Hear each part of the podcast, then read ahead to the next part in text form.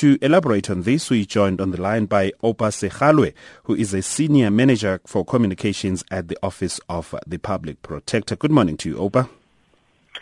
Good morning, Bongi, and good morning to your listeners. Thanks for talking to us. Well, we all know that uh, the public protector's term ends in October and uh, cannot be extended, at least for this particular one. So, uh, can you afford to take on, uh, you know, such a case of this, uh, you know, high level at this point in time? Shouldn't you be wrapping down at least and, and, and reporting? Well, um, the work does not have to stop just because the public protector's term uh, of office comes to an end in a few months' time.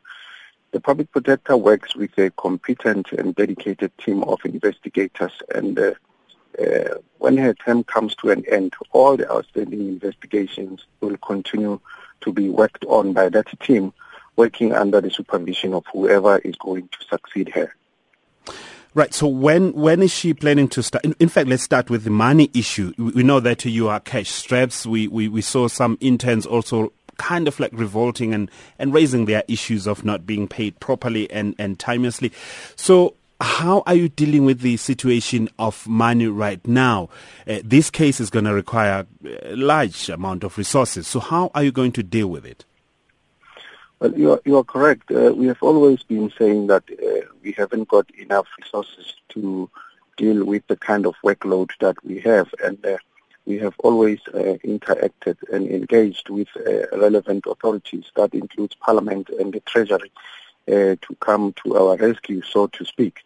And uh, with the, the latest development, uh, it's just a continuation of, of, of, that kind of engagement that we've always had. And uh, you correctly point out that uh, this is a massive uh, investigation, and we haven't got enough, uh, you know, resources. And by resources, I am referring to people, human resources. We don't have enough investigators. You would recall that at our last engagement with Parliament, we were indicating that, look, we have a structure, an organogram that was approved by Parliament, uh, which says that we we are entitled to just under 600 people in the office. But as as, as things stand, we're operating at half that that that workforce that we require, and uh, and, and, and hence the the request for for more funding so that we can employ more investigators. So, have you put in this request to uh, Finance Minister, and uh, what's his response? With regard to uh, this particular issue, the public protector it is something that the public protector is, is considering. She hasn't yet written to to to uh, to the minister uh, because this is quite um, you know unprecedented for our office. Uh, it is a, a, common practice at executive level. For example, when the president establishes a commission of inquiry, that kind of commission is adequately funded uh, so that it can be able to acquire all the expertise it requires uh, to carry out the, the, the, work set out for it. Uh, but in our case, we haven't really done that. We have always uh, conducted investigations using the resources we are allocated uh, on an annual basis. But uh, as I'm saying, the public protector is, is, still applying her mind to this thing, and, and, and she will, in, in, in due course, indicate what she has decided. But definitely she's investigating. Yes, um, at, at, least, uh, uh, you know, the, the, request from from the Member of Parliament, Mr. Maimane, she is investigating because uh, he filed that, that complaint under the Executive Members Ethics Act, uh, under which the Public Protector is compelled to investigate.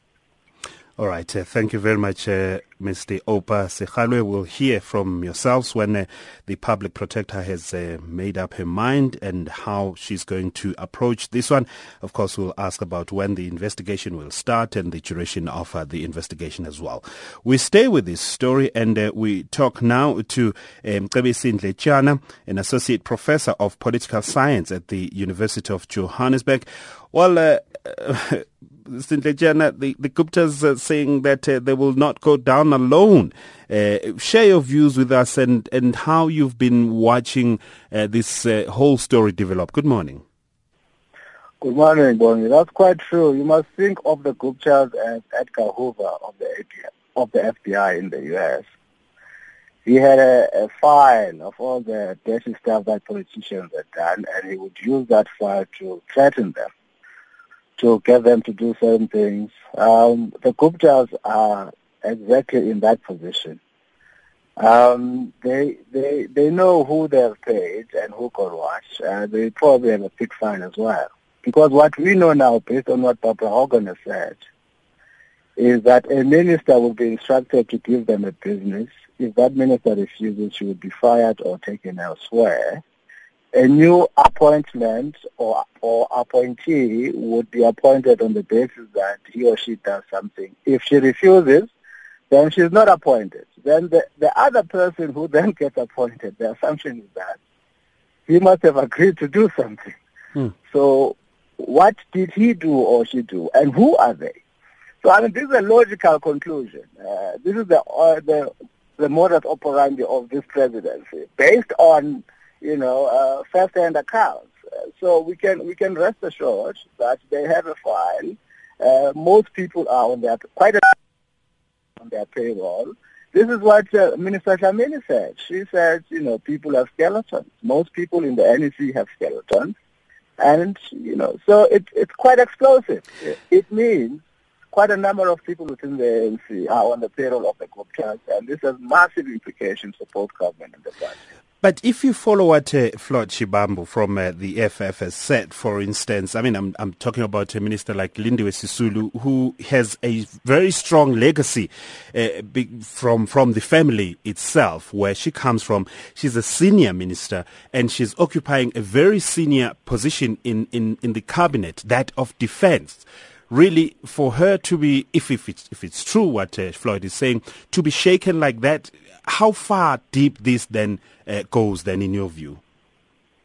Well, you have to think of this presidency as engaged in a kind of a patron-client relationship. The Guptas are, are the patrons and President Zuma and his ministers are clients. They captured the very head of the presidency, that is President Zuma. So whoever else is then appointed by President Zuma is appointed with the expectation of continuing as a client for the uh, for the Guptas. So you have ministers, possibly you have public officials, uh, because if you capture the head, then in this case President Zuma, he then conducts himself in this way as a client of the Guptas, setting an example. You know, because a president sets the tone, uh, kind of influences how everyone conducts himself within government. He must have most likely created a tolerant atmosphere for people to engage in this kind of contact with the Guptas. He even called them. That's what we know from Themba Maseko, mm. right? So it is it is widespread you know, it, it, it constitutes, Bongi, the very essence of this presidency and this administration is right at the core of it. So you cannot isolate certain individuals, right? So this means, therefore, that the ANC cannot go on a full frontal assault against the Guptas. Uh, this is damage control time because the Guptas will reveal all this information and then we will come to not, not only few individuals are on the payroll of the group but quite a number of ANC members, which is few. You can say, no, these are just bad apples. But, uh, but, but if you have a substantive number, it means the entire ANC is essentially rotten to the core. That, that, that's, that's what I want to ask next, uh, uh, Dr. Ndletyana here, because the ANC needs to live, needs to survive beyond uh, you know, this this whole uh, drama, as it were, hype, as uh, the uh, Secretary General would, of the ANC would want to call it. So, how does then the ANC get out of this uh, quagmire? Well, they have to get the, get rid of the head that led to the party voting, which is the president of the ANC. He is the entry point that allowed the Guptas, that allowed the infection, the virus into the party.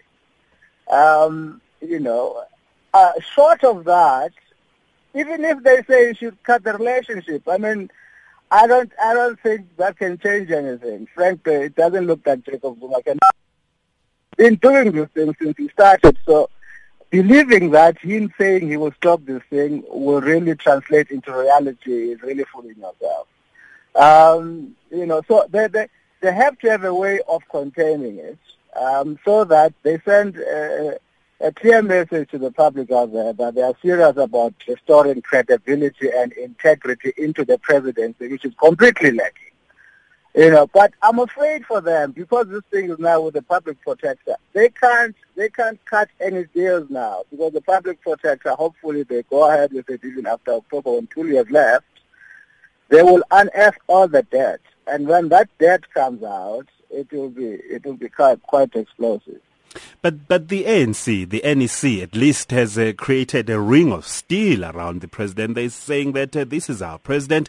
We are going to the local government election as with him as the head of the organization leading us. So really, and and that's why then we, if you want, relegating this to the office of uh, the Secretary General uh, to be dealt with. We hear of a, a, an investigation and a meeting with the Gupta-led uh, media, for instance, and the Gupta themselves, the Guptas themselves, and the president will be there. We are told now the DA is asking why is he there. So all those developments really are they, you know, muddying the, the, the situation, or is there clarity that you see right now from where you are sitting? It's a damage control exercise. Uh, they could not have fired Jacob Zuma immediately on the spot at the NEC meeting over the weekend. But he dared them to fire. Well, he knew that they wouldn't do that immediately because that has major implications. He knows that he's not the only one who's taken money from the Guptas. He also can point fingers at a number of people. Some of them are his comrades in the NEC. Right? So they have to handle it quite properly because now they have to think about the party. Uh, it's not just about the Zuma. The point is if Zuma goes down, the whole party goes down. So they have to have a way of managing Zuma's fall without okay. dragging the party down with him. We got uh, you. Which is essentially what he has done. Okay. But they have to manage the fall, really.